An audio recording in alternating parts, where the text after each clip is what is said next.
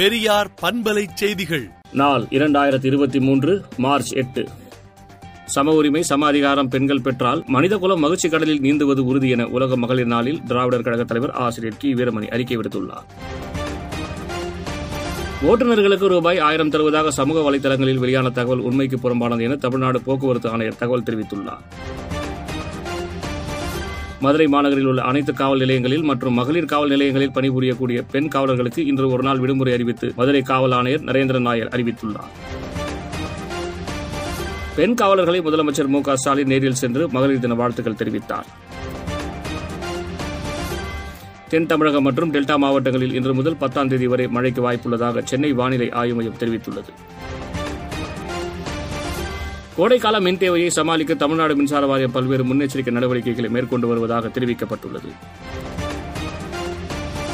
அதிமுக தலைமை அலுவலகத்தில் மூத்த நிர்வாகிகளுடன் எடப்பாடி பழனிசாமி ஆலோசனை நடத்தினார்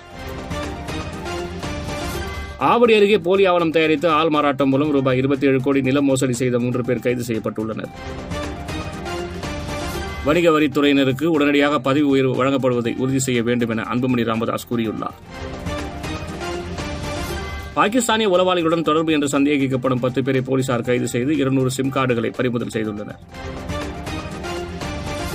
திரிபுரா முதலமைச்சராக மாணிக் சகா பதவியேற்றுக் கொண்டார் பதவியேற்பு விழாவில் பிரதமர் மோடி உள்ளிட்டோர் பங்கேற்றனர்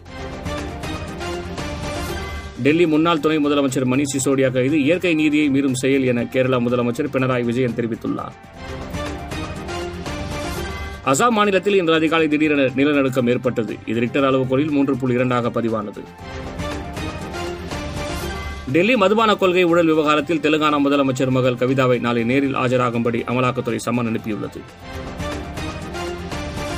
ஈரானில் ஐந்தாயிரம் பள்ளி மாணவிகளுக்கு விஷம் கொடுக்கப்பட்ட விவகாரத்தில் இரக்கமின்றி விசாரணை நடத்துங்கள் என அந்நாட்டு தலைவர் காமினேனி உத்தரவிட்டுள்ளார் சிங்கப்பூரில் யோகா பயிற்சியாளரான இந்தியர் மீது எட்டு பாலியல் துன்புறுத்தல் குற்றச்சாட்டுகள் சுமத்தப்பட்டு விசாரணை நடைபெறுகிறது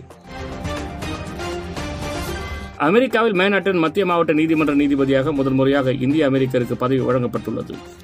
விடுதலை நாளேட்டை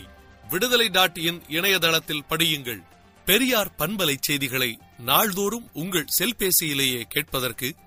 எட்டு ஒன்று இரண்டு நான்கு ஒன்று ஐந்து இரண்டு இரண்டு இரண்டு இரண்டு என்ற எண்ணுக்கு பெரியார் எஃப் நியூஸ் என்று வாட்ஸ்அப் மூலம் செய்தி அனுப்புங்கள்